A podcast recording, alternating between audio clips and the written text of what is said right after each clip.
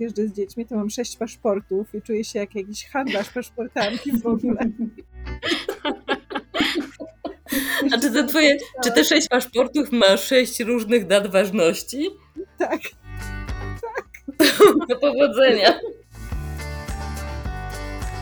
Cześć, witamy Was w naszym podcaście Sałatka, czyli Matki na emigracji. Dzisiejszy odcinek zatytułowany jest Kto Ty jesteś? Polak i nie tylko mały. I y, porozmawiamy o obywatelstwie polskim i niepolskim.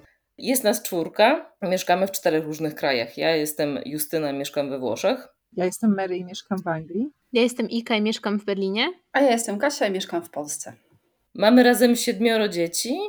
Nasze dzieci rodziły się, jeżeli dobrze policzyłam, w czterech różnych krajach i czwórka naszych dzieci ma ojców obcokrajowców, więc jak gdyby zagadnienie obywatelstwa jest dość interesujące. Ja może tylko szybciutko wspomnę, że ogólnie na świecie są takie dwie zasady nabywania obywatelstwa.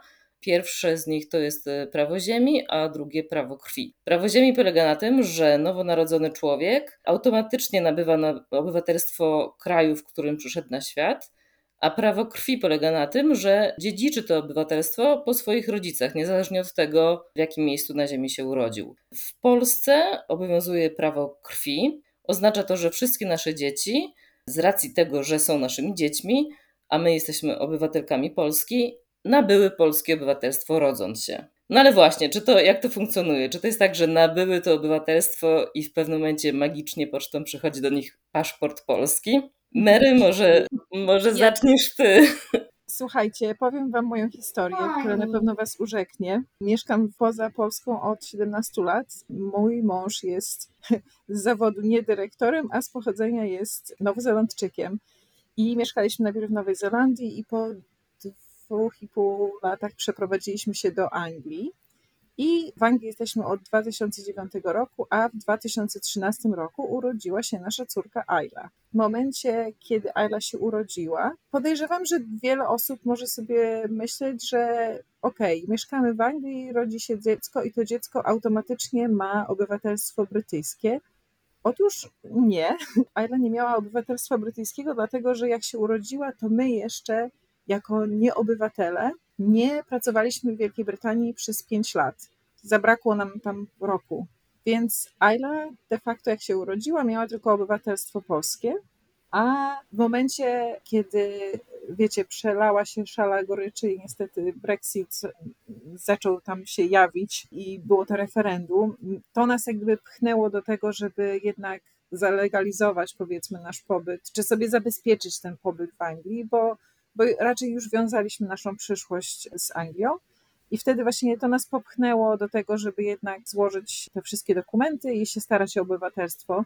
I to kurczę był naprawdę bardzo długi proces, bardzo kosztowny, mnóstwo dokumentów, wiecie, do, po prostu pytania o wszystko, wszystkie adresy, wszystkie miejsca pracy, jakieś tam świstki i tak dalej, i tak dalej. Bardzo, bardzo dużo czasu to zajęło i w tym momencie, kiedy się zaczęliśmy o to ubiegać, ponieważ Ayla nie miała z automatu tego obywatelstwa, ale mogła się starać jako osoba urodzona w Anglii. Musieliśmy też osobne dokumenty wypełniać i tylko jeśli chodzi o nią, to było trochę prostsze, dlatego że ona miała akt urodzenia brytyjski. W każdym razie mhm. dostaliśmy obywatelstwo chyba tam w 2000, w którym to było? 2017. Ten Brexit musiał być wcześniej, słuchaj. W 2016 było referendum, tak, a w 2020 tak, tak, tak, to weszło. No okay. więc właśnie, więc dosłownie w, w dzień, kiedy ogłoszono wyniki referendum, myśmy stwierdzili, nie ma co czekać, możemy się już ubiegać o obywatelstwo, to się ubiegajmy już, wydajmy tą kasę, a już będziemy mieli święty spokój.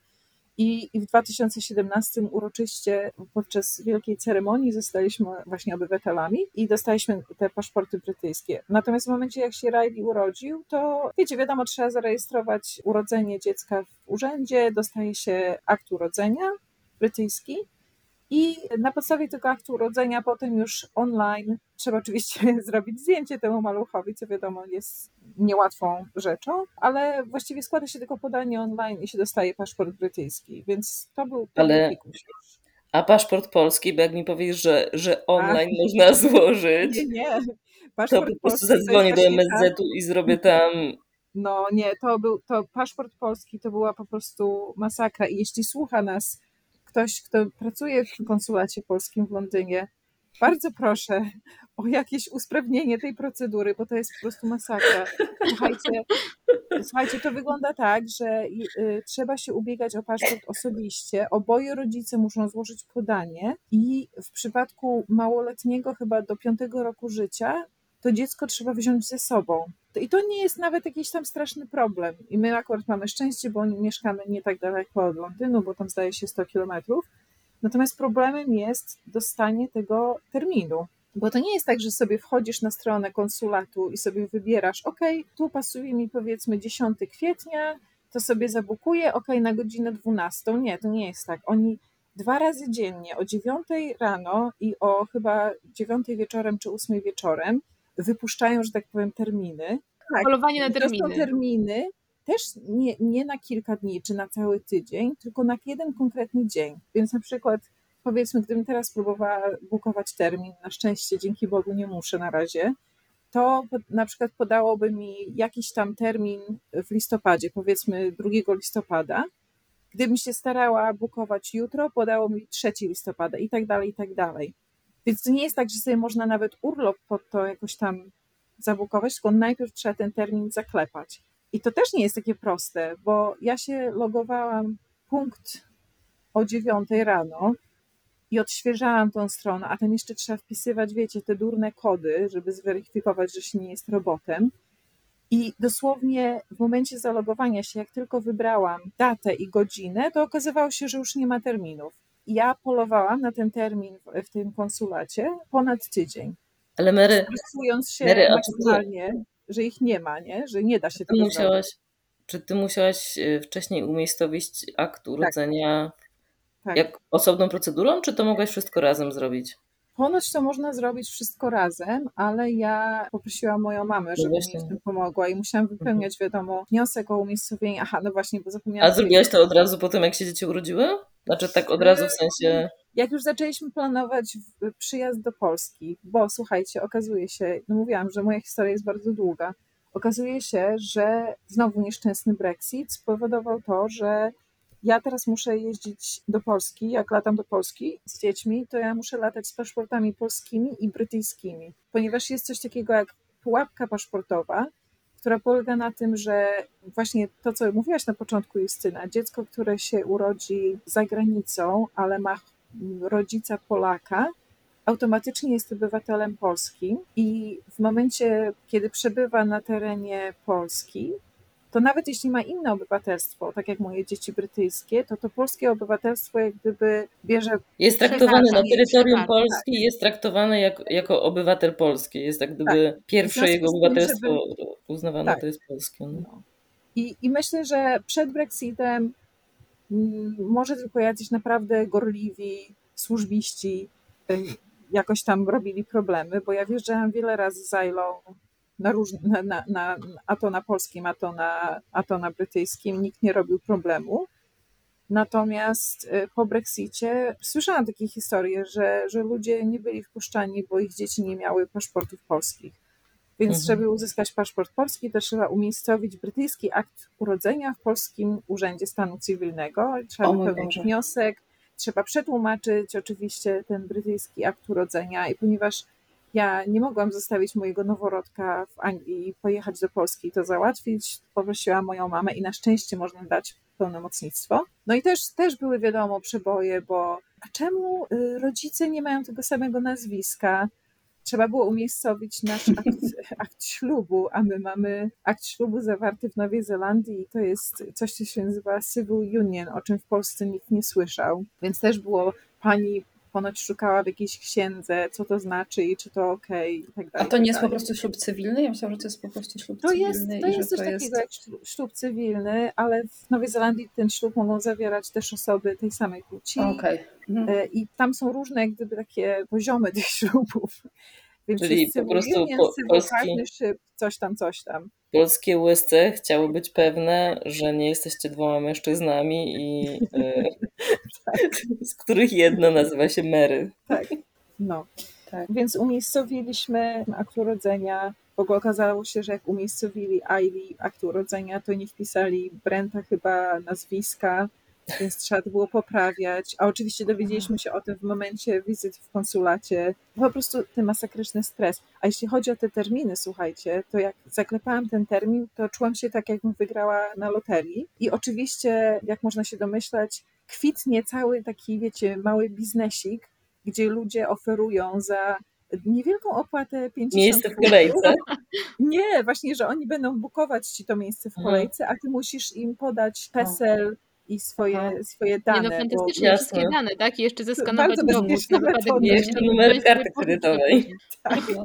Ale słuchajcie, są, są naprawdę, ogłaszają się na jakichś różnych polskich grupach na Facebooku, gdzie ludzie w desperacji piszą, czy są jakieś triki, jak można zabukować ten termin. Ogłaszają się od razu, jest jakaś pomocna pani Ewa, która za niewielką opłatą może ci załatwić termin. No Paszport dość- jest ważny 5 lat, więc y, trochę mogę, mam czasu, żeby zebrać siły na... O Jezu, bo dla dzieci te paszporty trwają krótko, nie? Mhm. Więc ty Tak. będziesz musiała przechodzić przez ten koszmar co jakiś już czas. bardzo niedługo. Bo ID paszport się kończy niedługo. Ja jestem w połowie tej biurokratycznej drogi przez mękę i z pewnym takim zawstydzeniem muszę przy- przyznać, że mimo tego, że moje dzieci mają już skończone 6 lat, to dopiero od kilku miesięcy mają umiejscowiony akt urodzenia w polskim USC. No tak Ale czy ty Justyna wiedziałaś, złożyło. że ty to musisz zrobić? No nie- właśnie tak nie do końca. To aż tak wstyd powiedzieć, wiadomo, że nieznajomość prawa szkodzi. Powiedzmy tak, że nie specjalnie się tym interesowałam, bo ja ogólnie mam straszną alergię na takie biurokratyczne przeprawy. Ja. I nawet kiedyś, e, dawno temu, jak chcieliśmy do Stanów lecieć, a Polacy mieli jeszcze wymóg y, wizowy, no to wtedy sobie pomyślałam, że kurczę, no to już sobie po prostu się postaram o to obywatelstwo włoskie, bo co to, starać się o wizę czy o obywatelstwo włoskie, no to jeden pies, nie? Okazało się, że nie. Rozpoczęłam zgromadzenie dokumentów, które były wymagane do złożenia wniosku o obywatelstwo włoskie i wśród tych dokumentów było zaświadczenie o niekaralności, które poprzez konsulat w Mediolanie, w którym się trzeba stawić osobiście oczywiście, poprzez ten konsulat po prostu o to zaświadczenie występujesz do Ministerstwa Spraw Wewnętrznych. No i tam potem po iluś, nie wiem, tygodniach, y, miesiącu przychodzi do ciebie zaświadczenie, oryginał, poleconym listem oczywiście, więc awizo i znowu na pocztę trzeba iść odebrać i tak dalej, no ale to już są takie naprawdę małe biurokratyczne utrudnienia życia. No i otwieram, otworzyłam, pamiętam ten list, nie, taka dumna, tutaj czytam zaświadczenie, nie karana tego i na dole było napisane, że to zaświadczenie jest nieważne bez apostilli Ministerstwa Spraw Zagranicznych. Czyli powinnam po prostu wziąć ten, tak jak do mnie przyszedł ten oryginał, powinnam go odesłać z powrotem do Warszawy, żeby tam nie wiem, co mu zrobili. I się nie dowiedziałam co, bo po prostu stwierdziłam, że dobra, no to w takim razie w konsulacie amerykańskim w Mediolanie będę się ubiegać o wizę. I tak to w końcu się skończyło. Natomiast jeżeli chodzi o moje dzieci. Czyli de facto, Justyna, nie masz jeszcze obywatelstwa włoskiego. nie, nie mam obywatelstwa włoskiego, ale też zbieram się do tego. Bo ty E, no, wspomniałaś, że twój mąż jest Włochem, tak? Czy... Tak, mój mąż jest Włochem, więc dzieci właśnie urodziły się we Włoszech i no, zostały od razu tutaj zarejestrowane. Wszystkie dokumenty mają włoskie. Nie mają jeszcze polskiego paszportu i nawet jeszcze nie złożyliśmy wniosku, bo tak jak Mary wspominała, trzeba się wybrać, stawić osobiście z dziećmi i z ojcem tych dzieci w placówce. Nasza najbliższa jest w Mediolanie.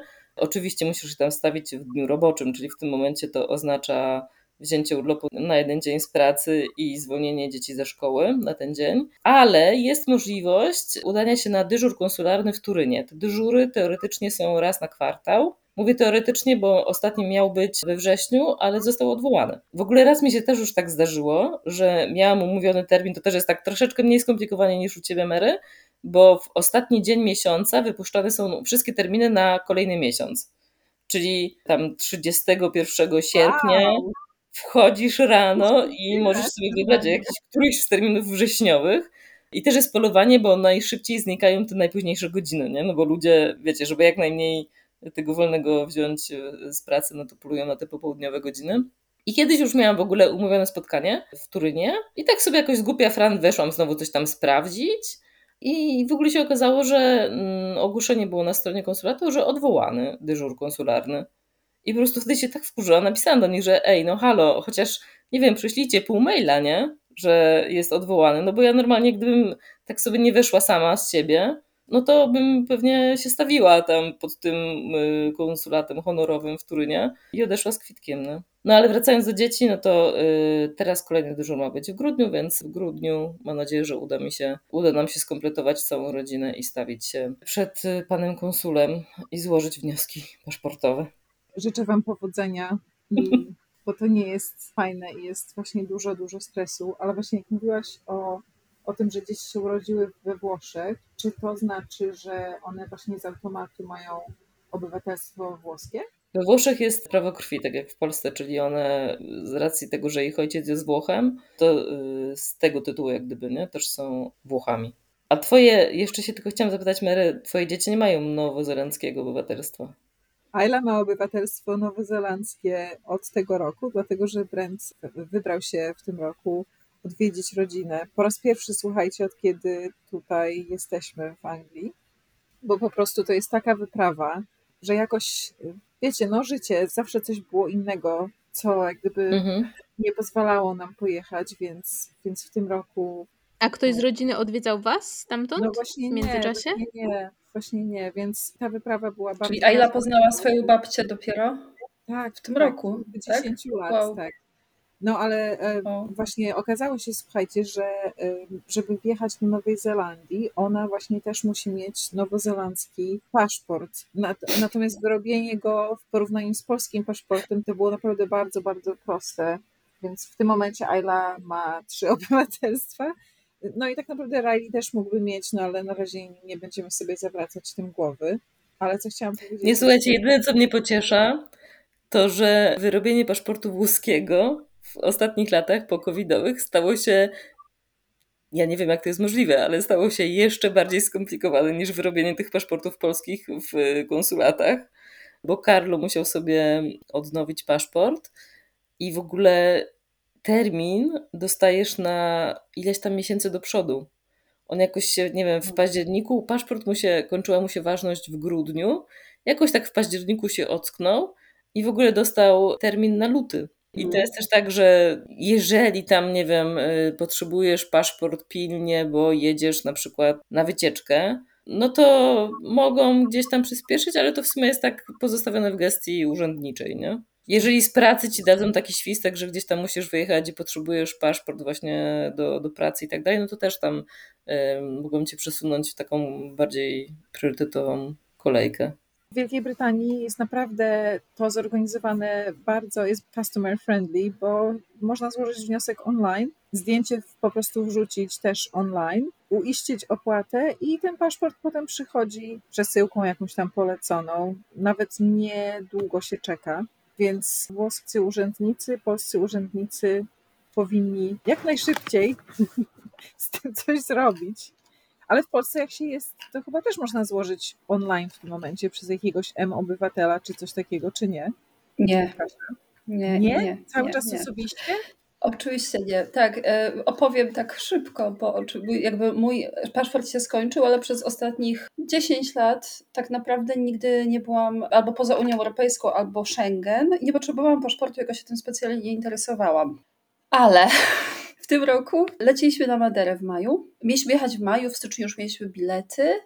I Michu mówi, że wyrób, wyrób sobie paszport, nie? I teraz jakby dlaczego? Dlatego, że lecimy przez Wielką Brytanię i przesiadka przez Londyn, nie? Przesiadka na Stansted to, że masz przesiadkę na Stansted oznacza, że masz mieć paszport. Ale jeszcze, żeby było, jakby to, już nie pamiętam na czym to polegało, że ja jakoś nie zakumałam tego. I jak on mi mówił w styczniu, że sobie zrobiła paszport, ja poszłam chyba w lutym i zobaczyłam, że jest ok, że to jest tak, że chciałam znaleźć termin.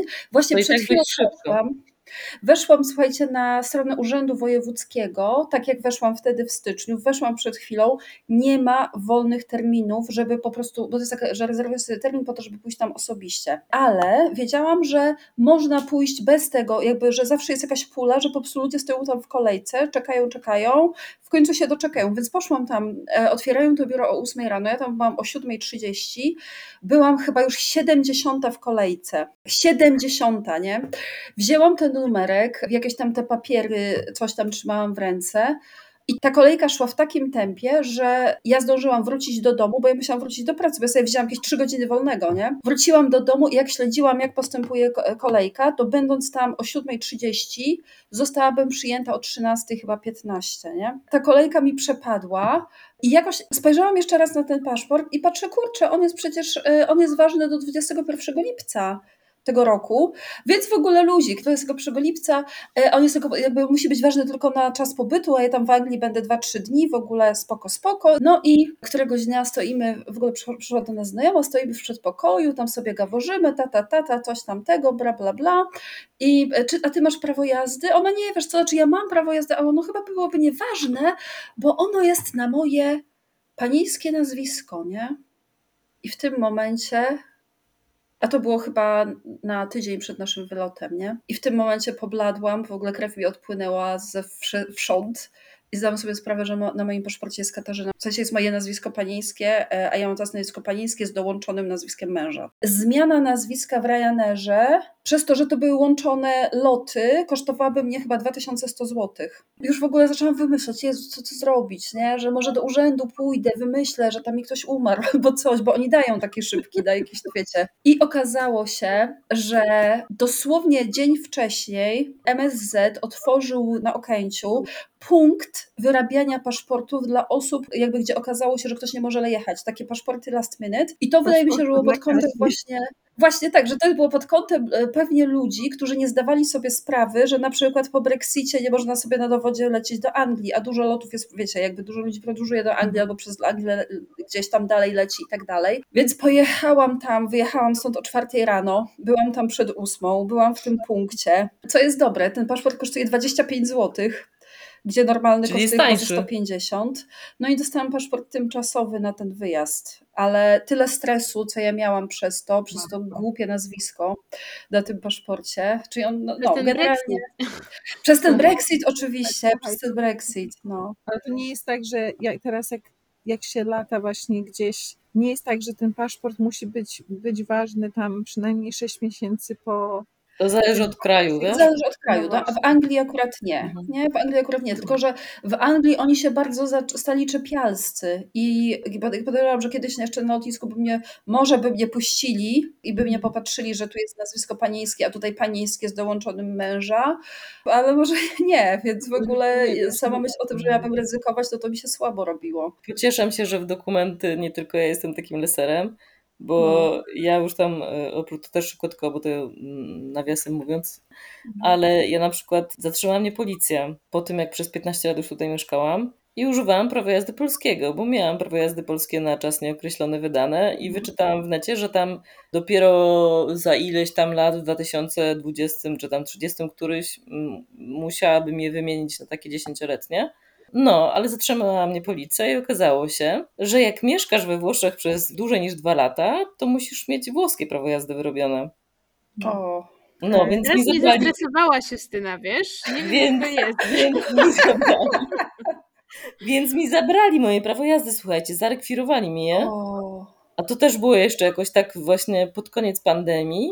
Więc w ogóle tutaj urzędy to po prostu, wiesz, no nie było szans czy coś. I ogólnie w lutym się to wydarzyło. Ja tam od razu się przez taką agencję tutaj pośredniczącą od razu, wiecie, wszystkie papiery złożyłam i tak dalej. Dostałam nowe prawo jazdy w czerwcu. Więc jeździłam, przez miesiąc jeździłam z koleżanką do pracy, a jak potem dostałam zaświadczenie, że ta moja sprawa jest przyjęta do rozpatrzenia, to stwierdziłam, że po prostu walę. Jeździłam z tym papierem, że, że mam sprawę o wydanie prawo jazdy w toku i stwierdziłam, że nawet, wiecie co, nawet trochę liczyłam na to, że mnie znowu policja zatrzyma, bo w ogóle to, że mi zabrali mój ważny polski dokument, to jest granda, bo ten dokument we Włoszech jak gdyby dla nich nie był już ważny, ale jak ja bym do Polski przyjechała, czy do jakiegośkolwiek innego kraju, to to no był tak. ważny dokument, nie? A to mhm. a po prostu już nie, to już było nie do odzyskania. Więc to jest pierwsza historia, a druga historia to jest taka, że dwa lata temu, wakacje, miałam wykupione bilety z Turynu do Polski z przesiadką w Niemczech i leciałam sama z dziećmi. To miał być mój pierwszy lot w ogóle samej z dziećmi, bo tam e, miały chyba wtedy 4 lata czy coś. E, no i wieczorem wylot tam jakoś rano, o 7 rano czy coś takiego. Wieczorem oczywiście około 22 stwierdziłam, że no okej, okay, to zrobimy check-iny. Mówię, no to Karlo, to przynieś mi tam e, dokumenty dzieciaków, nie? No ja siadam tutaj tego, check-in, Lufthansa. Karlo przychodzi i mówi, słuchaj, one są nieważne. No no jak to nieważne, no coś ty, nie, nie żartuj. A on tak, no nieważne, były ważne do 30 czerwca, a było jakoś tak chyba 10 czy 12 lipca. O nie. Więc ogólnie po prostu wszystkie y, od razu nie gorączkowe myślenie. Ja w ogóle już taka zrezygnowana. Mówię, no dobra, no to, bo to w ogóle miało być, to miało być odwiezienie dzieci do moich rodziców i, i potem czekało na nas prawie dwa tygodnie wakacji, nie? Sa, samotnych w domu, chodząc do pracy i tak dalej, no ale bez dzieci. Ja już taka zrezygnowana mówię, no dobra, no nie polecę, nie? I w ogóle największym dla mnie jak gdyby zagwozdką było, jak powiedzieć o tym mojej matce, nie? Która po prostu no ale Karlo po prostu zaczął chodzić tak jak wiecie, tak jak chodzą tatusiowie w, pod salami porodowymi, nie? Jak, jak żona ma cięcie cesarskie, oni tak chodzą w te i we w te. E, tak zaczął chodzić i mówi, nie, nie, nie, nie, oni muszą, muszą pojechać do Polski. No więc zaczęliśmy, w ogóle najpierw zadzwonił, najpierw zadzwonił na Straż Graniczną na lotnisku w Turynie. Wow. Gdzie pan mu powiedział, że no, może być tak, że nikt nie sprawdzi tej daty, ale jak sprawdzi, no to was nie puszczą. Więc ja nawet miałam taki pomysł, że no dobra, no to zaryzykujmy, nie? Pojedziesz z nami, jak nas cofną, no to wrócimy do domu. Ale Karla mi na to mówi, no dobra, no jak, ale macie przysiadkę w Niemczech, nie? Więc jak was cofną, o, no a potem w Niemczech wam sprawdzą i was nie puszczą, no to będzie gorzej, nie? No więc koniec końców zadzwoniłam do mojego brata, który w ogóle gdzieś był na mieście, na jakiejś kolacji, coś. I mówię, słuchaj, jest taka sprawa. No te dowody osobiste tam już nie są ważne, dzieci i tego. No to zrobimy tak, że my wyjedziemy samochodem z Turynu, a ty wyjedziesz z Wrocławia i się spotkamy w połowie drogi. No i tak też zrobiliśmy, e, że następnego dnia rano wyruszyliśmy, w ogóle e, wstaliśmy tak jakbyśmy mieli wstać na samolot, czyli bardzo wcześnie. Wyjechaliśmy chyba jakoś tam o 4.30 i spotkaliśmy się z moim bratem w Monachium. Przesiedliśmy się ja z dziećmi do, do samochodu mojego brata. Aha i przyjechaliśmy do Polski, a Karlo po prostu sobie wrócił do Turynu, nie? Więc... Yy... Czego, Cóż, czego to dorośli nie zrobią, żeby dzieci się żeby pozbyć się dzieci na dwa tygodnie. No. no, ale brat, no, brat, brat naprawdę. Gratulujemy brata. Tak. Co dostał za to? Dwa tygodnie z siostrzeńcami. No, no tak. więcej. Słuchajcie, dla mnie to jest taka sytuacja, to jest coś, co ja po prostu przyspiesza mi oddech i, i zaczynam się pocić, jak słucham takich historii, bo ja miesiąc przed wyjazdem sprawdzam, czy na pewno mam wszystkie paszporty, a potem jeszcze w drodze na lotnisko co chwilę otwieram moją nerkę i sprawdzam, czy tam na pewno są wszystkie paszporty. A że muszę teraz jeździć, wiecie, z sześcioma, jak jeżdżę z dziećmi, to mam sześć paszportów i czuję się jak jakiś handlarz paszportami w ogóle. A czy te twoje, czy te sześć paszportów ma sześć różnych dat ważności? Tak. Tak. Do powodzenia. To jest, ja muszę sobie zrobić jakąś tabelkę, gdzie sobie będę wpisywać. Nie, nie wiem, Kasia, czy też tak masz, ale jak słucham tych historii, to cieszę się, że moje życie nie jest aż tak skomplikowane. Ale Ika, właśnie się chciałam zapytać, bo twoje dzieci jedno się urodziło w Polsce, a drugie w Niemczech, prawda? Tak, ale to nie ma znaczenia, y, bo tak jak mówiłaś, no to w Niemczech też nie ma prawa ziemi, a nie jesteśmy Niemcami, żadne z nas, więc y, w związku z tym żadne z naszych dzieci automatycznie nie dostało obywatelstwa i nadal zresztą go nie ma. Żadne. O. Natomiast już zaczęliśmy się starać rzeczywiście o obywatelstwo niemieckie też y, i dla siebie, i dla dzieciaków, więc w którymś momencie to się na pewno uda, aczkolwiek jest to bardzo, bardzo, bardzo długi proces. Długi proces germanizacji. E, natomiast od razu muszę powiedzieć, ponieważ już mi się zdarzyło, że ktoś e, popatrzył na mnie rzeczywiście z przerażeniem, jak e, podzieliłam się tą nowiną i spytał, dlaczego chcę się pozbyć polskiego obywatelstwa. Więc od razu podkreślam, że nie jest to, nie jest to jednoznaczne, w sensie nie musisz się niczego pozbywać, możesz mieć dwa. Niemcy nie wymagają zrzeczenia się obywatelstwa polskiego, gdy chcesz zostać też Niemcem. Chcę mieć dwa, bo, bo chcę mieć wszystko. I, chcę, i, i chcę, żeby. Mogę wszystko. Tak, no, chcę, wygrać, chcę wygrać życie. Nie, no, nie ma tak naprawdę żadnego praktycznego powodu y, z naszej strony, żebyśmy się o nie starali, poza tym, że po prostu już mogliśmy to zrobić, bo możesz się starać po 8 latach pobytu dopiero. Znaczy, jak jesteś dzieckiem, y, to troszeczkę wcześniej, ale to też jest nadal kilka lat, no a My zaczęliśmy się starać praktycznie zaraz, jak nam te 8 lat stuknęło, jak gdzie nadal nie mamy, więc to bardzo długo trwa. Podobno kolejki są straszliwe do A zostania Niemcem. w Berlinie już? Jesteśmy 11 lat. No, no nie, może to je, może 9 lat byliśmy, jak zaczęliśmy się starać. W każdym razie to bardzo długo trwa. Rzeczywiście, tak jak mówiłaś też, Mary, trzeba zebrać całą masę dokumentów i też trzeba mieć certyfikat językowy i trzeba zdać test na obywatelstwo. Właśnie miałam cię spytać, jak mówiłaś, Tak. y, Marysia, to właśnie jak postrzegasz ten test? Jak wyglądał ten test? Bo mnie ten test tutaj, miałam dużo przemyśleń związanych z tym testem, który tutaj się zdaje, ale byłabym najpierw ciekawa tego, jak to było w twoim wypadku. No tak, trzeba zdać test. Są specjalne punkty, gdzie się go zdaje. On tam nie jest jakoś strasznie drogi i można go powtórzyć, jeśli się nie zdało. I jest książeczka taka, wiecie, z, z, zaaprobowana jak gdyby, w której jest właśnie historia Wielkiej Brytanii, em, różne tam rzeczy, które mogą się pojawić na tym teście. Słuchajcie, myśmy to zdawali w 2017 roku i ja naprawdę niewiele pamiętam. Nawet nie pamiętam, ile tych pytań jest, ale chyba tam trzeba zdobyć, nie wiem, 80% poprawnych odpowiedzi. W każdym razie są różne pytania. Są pytania banalnie proste, typu jakie święto obchodzi się 25 grudnia, ale są też pytania, na które nie odpowiedziałby no, rodowity Anglik. I już były programy telewizyjne, w których zaczepiali ludzi na ulicy i zadawali im właśnie pytania z tego testu i ludzie, ludzie w ogóle nie potrafili na nie odpowiedzieć. Jest to do zdania, ale trzeba rzeczywiście trochę nad tym przysiąść i nie wiem, czy tak samo jest też właśnie w Niemczech, że masz jakiś, jakąś y, książeczkę, z której możesz się przygotować, czy to jest bardziej Czerwoną książeczkę. i Czarną książeczkę. czarną.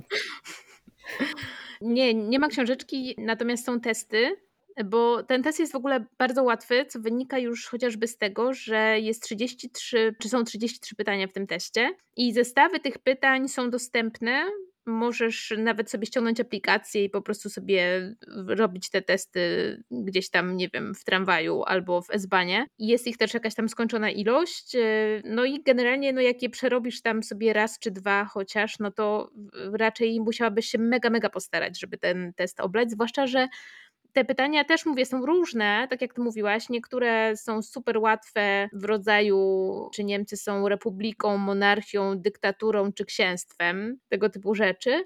Natomiast są też jakieś takie, gdzie trzeba by się jakoś tam mocniej zastanowić, na przykład ile landów należało do NRD. Tak mniej więcej jest rozstrzał, natomiast wystarczy mieć 50% dobrze tych pytań, żeby w ogóle test zdać. Więc tak jak mówię, myślę, że trzeba byłoby się postarać. Tomek na pewno miał 100.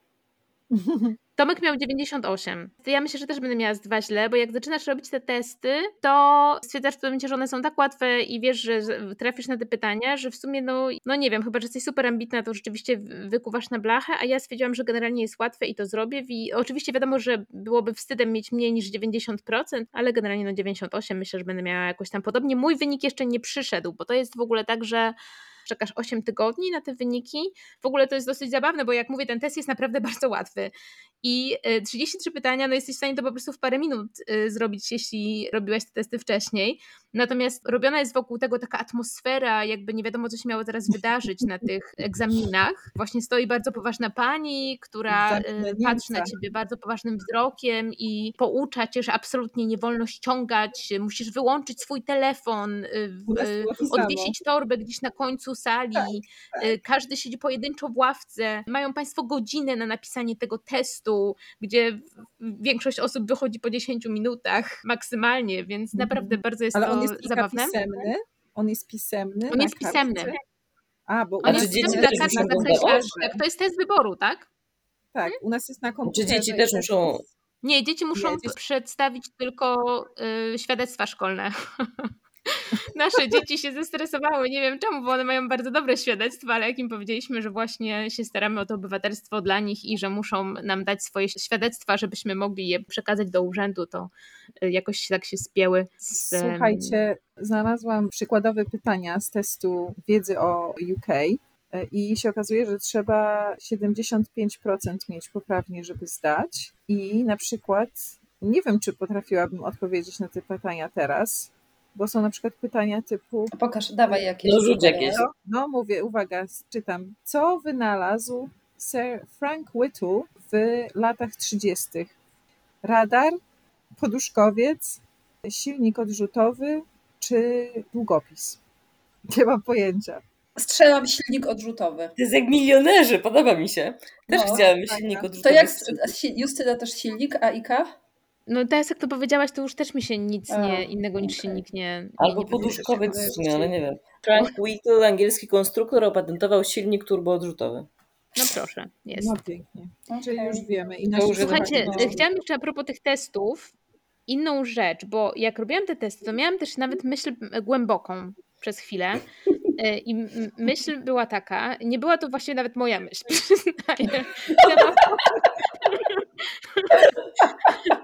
Nie wiem, czy sama bym na to wpadła, ale nawet nie wiem, czyja myśl, dlatego chętnie przypisałabym ją sobie, ponieważ kiedyś wracałam z Polski i słuchałam radia. Y, I to To było jakieś fajne radio, nie wiem jakie. I nie wiem, co to był za dziennikarz, ale mówił o imigracji w Polsce i mówił o tym, że w którymś momencie będziemy musieli właśnie zacząć jakoś, no jeśli, jeśli chcemy jakoś sterować tą imigracją, jeśli chcemy decydować, kogo przyjmujemy, jak przyjmujemy, na jakich warunkach, to musielibyśmy się jakoś dobrze samookreślić. W sensie, co to znaczy być Polakiem i co byśmy chcieli, jakiego rodzaju wartości byśmy chcieli, żeby ci ludzie z nami dzielili, ci przybysze i jakie, jakie prawa są dla nas szczególnie ważne i tak dalej. Jak robiłam te testy niemieckie, o jak one mówię, no są super proste, ale mimo wszystko ewidentnie jakby te wartości się tam przejawiają w tych pytaniach, tak? Są pytania na przykład bardzo proste, nie wiem, czy na przykład jak twoja córka postanawia bez ślubu mieszkać z mężczyzną, to co możesz zrobić? No i oczywiście y, jedna z tych odpowiedzi sugeruje, że nie możesz zrobić absolutnie nic, bo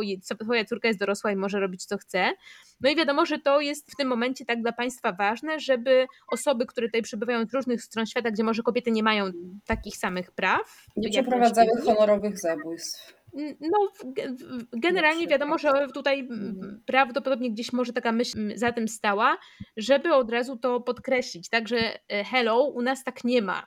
I właśnie ten dziennikarz sugerował, że musielibyśmy się jako Polacy dobrze zastanowić, co my byśmy chcieli na tej takiej krótkiej liście, najważniejsze, bo wiadomo, że to też nie może mieć nie wiadomo jak długa lista, ale co rzeczywiście musielibyśmy się zgodzić, tak? Na jakąś krótką listę polskich wartości, polskich e, zasad, które mają obowiązywać rzeczywiście wszystkich i teraz co to by było? Placki ziemniaczane Bóg, z cukrem.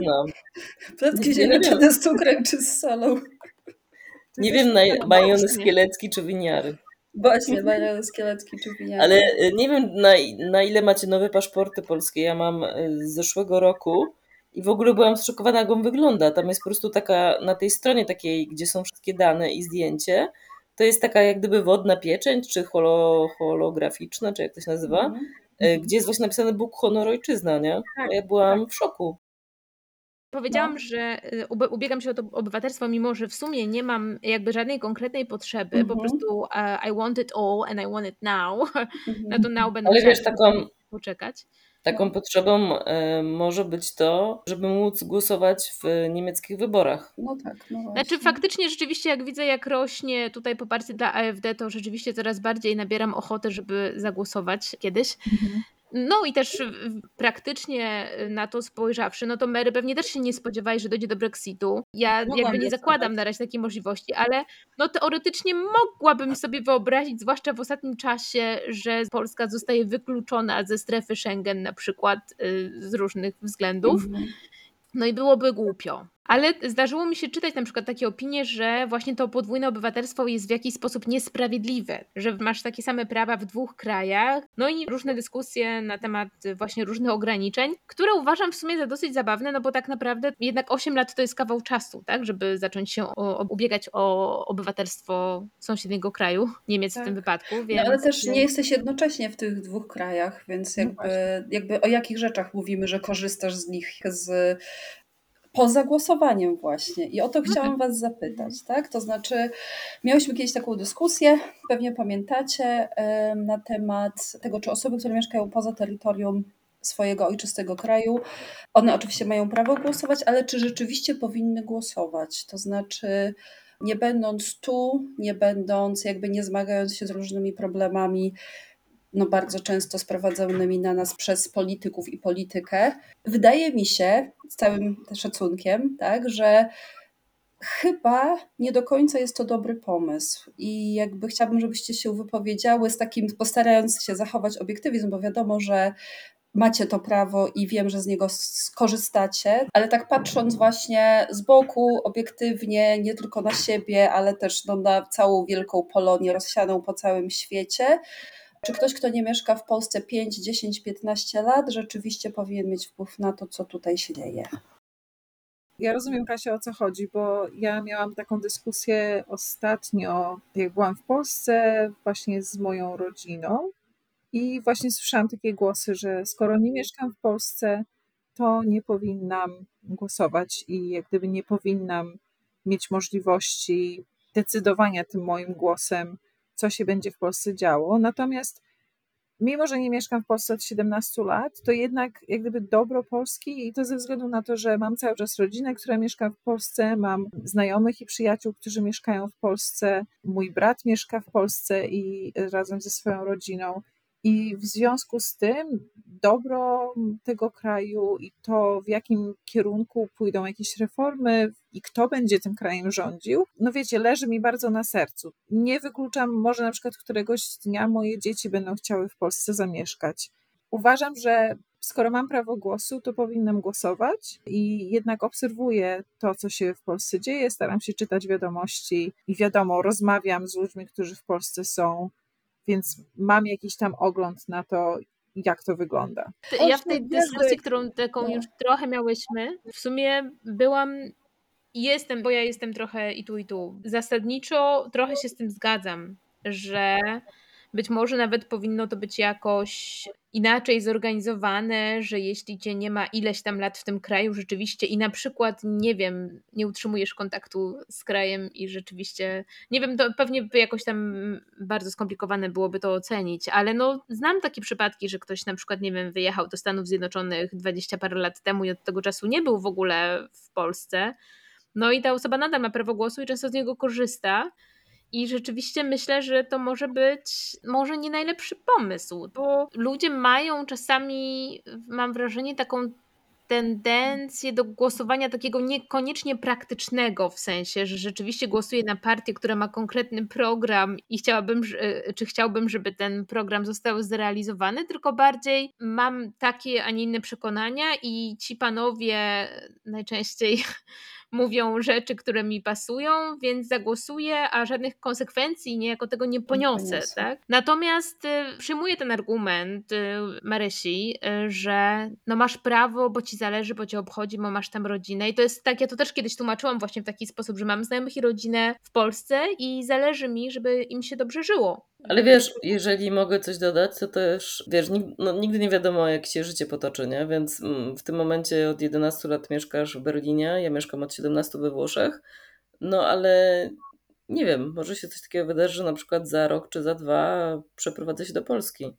Wiesz, to jest jak gdyby takie ostateczne myślenie w kategoriach ostatecznych o tym, że nie mieszkam, nie dotyczy mnie to i tak dalej. No, no tak, mogę. No zwłaszcza, że to już nie są takie czasy, bo to jest właśnie to jest coś, co mnie zawsze uderza, szczerze mówiąc. To też wynika z tego, że ja mieszkam blisko tej Polski, bo wiecie, jak opowiadacie to różne swoje historie, ja mam czasami takie wrażenie, że ja, no wiecie, ja jestem w ciągu trzech godzin mogę być w kasi kuchni i przyjedź herbatkę, więc e, dla mnie ja nie mam w ogóle często Zapraszam. wrażenia, że ja mieszkam za granicą. Nie potrzebuję paszportu, nie potrzebuję nawet pokazywać niczego na żadnej granicy, więc e, ilekroć na przykład ktoś mnie pyta, czy wracacie na przykład, to ja zastanawiam się w ogóle, ale no wiecie, no bo równie dobrze mogłabym we Wrocławiu mieszkać, z mojej perspektywy i to naprawdę, zwłaszcza, że ten Berlin jest taki też nie niemiecki, ja jak do ciebie przyjeżdżam, to czuję się no prawie jak w Polsce, nie? Jakbym do Warszawy sobie pojechała, tyle że bliżej mam. No właśnie, właśnie to też właśnie to, to nie są takie. To, no. to, to, chcę przez to powiedzieć, to może dla Was nieco bardziej, bo odległość tutaj wchodzi w grę, tak? Mary Justyna, ale zasadniczo to nie są kategoryczne Y, lata 80., nie wiem, jeszcze czasy żelaznej kurtyny, gdzie trzeba było się samo określić, czy jesteś tu, czy jesteś tu, czy wiążesz swoje życie z tym krajem, czy wiążesz z innym. Ja w ogóle nie mam ochoty się samo określać. Ale też jeszcze mi, ja mam też takie przemyślenie, Chodzi mi o to, że to taka stara emigracja, która pamięta czasy żelaznej kurtyny, no to głosuje może tak jak mówisz ty, Ika, nie? Emocjonalnie i idzie głosować mimo tego, że na pewno nigdy y, nie wróci do Polski i ich dzieci, wnukowie również nie. Ale wydaje mi się, że tak dla naszego pokolenia, dla ludzi, którzy już jak gdyby dorastali po 89 i wyemigrowali z różnych powodów, nie tylko zarobkowych. Pokolenie Erasmusa. Pokolenie Erasmusa, brawo. Nie, jak to się, milenialsi, tak? My jesteśmy milenialci. No, milenialsi. Chodzi mi o to, że to jest chyba tak samo jak w Polsce, nie? że nie wszyscy ludzie tam poniżej 30 roku życia idą na wybory, idą ci, których to jakoś tam interesuje. I tak samo jest chyba wśród tej właśnie, nazwijmy ją nowej emigracji, bo to się też wiąże takie, to jest pewien wysiłek, nie? Bo głosujesz tam w konsulacie czy w ambasadzie, musisz do niej dojechać, jeżeli nie mieszkasz w Mediolanie, czy w Rzymie, czy w Neapolu. No ogólnie kawał dnia ci na tym schodzi, nie? Można było, pamiętam, że w poprzednich chyba wyborach parlamentarnych, czy dwa, czy osiem lat temu, pamiętam, że było głosowanie korespondencyjne w ogóle udostępnione wszystkim, nie tylko plus 60-latkom i osobom niepełnosprawnym. No ale to po prostu był fail w moim przypadku, bo karty do głosowania przyszły do mnie chyba w czwartek, przed jak gdyby tą niedzielą wyborczą. No i trzeba je było odesłać do konsulatu, przy czym było napisane, że będą e, liczone tylko te głosy, które dojdą do konsulatu do dnia wyborów. Czyli wiecie, no, nie? W czwartek, w czwartek, w czwartek dostałam te karty, więc nawet jak mhm. wiadomo, że byłam w pracy coś, no to po południu dopiero jak gdyby je odebrałam, e, więc wys wysyłałabym je pocztą w piątek, no i one w życiu by nie doszły, nie? Słuchajcie, my wysłaliśmy kartki z Sardynii w tym roku 27 sierpnia i jeszcze do, do, do nikogo jeszcze nie doszły. A nie, wysyłałeś, a nie wysyłaliśmy ich do Nowej Zelandii, tylko do Turynu, nie? No. Ale czyli wracając do tego rzeczywiście masz rację, że ludzie, którym gdy mieszkali w Polsce, nie chciało się pójść do najbliższej szkoły, punktu wyborczego, w moim przypadku szkoły, tak, lokalnej, Tym żeby bardziej mieszkając za oddać głos. nie pójdą, nie? Mhm. Czyli będą głosować tylko ci, którzy są świadomi raczej. Ci, tak? ci którzy się interesują, co się dzieje w kraju. Tak, tak. Ci I rzeczywiście macie rację. Muszę przyznać, że mnie przekonałyście tym, że to nie są już te czasy, że ktoś 30 lat temu listy pisał, zadzwonił raz na ruski rok, żeby tam porozmawiać z rodziną i tak naprawdę tracił kontakt z tą ojczyzną i z tą rzeczywistością. I na przykład już znam takie historie, że wujek z Kanady przyjechał już po transformacji, tak, i przywiózł w prezencie, nie wiem, reklamówki z supermarketu i jakieś tam napoje w puszkach, licząc na to, że zrobi wielkie wow. No teraz tak już to nie wygląda i wy wiecie, jak to życie wygląda w Polsce, bo czytacie, bo rozmawiacie codziennie, tak, z, ze znajomymi czy z rodziną. To nie jest. A poza tym to też jest tak, że decyzje polskiego rządu dotyczą również nas, mimo tego, że mieszkamy za granicą, nie? Wiadomo, tak, że nie to, nie? to może być mniej lub bardziej bezpośrednie przełożenie, ale. Ale wiesz, na przykład jak wymyślą, że nie wiem, e, będą rejestrować e, ciąże też na przykład polskich obywatelek, które mieszkają za granicą, nie? I będziesz musiała w konsulacie nie tylko umiejscowiać akty urodzenia, ale również, nie wiem, kartę ciąży. To ja na pewno bym była pierwsza w kolejce.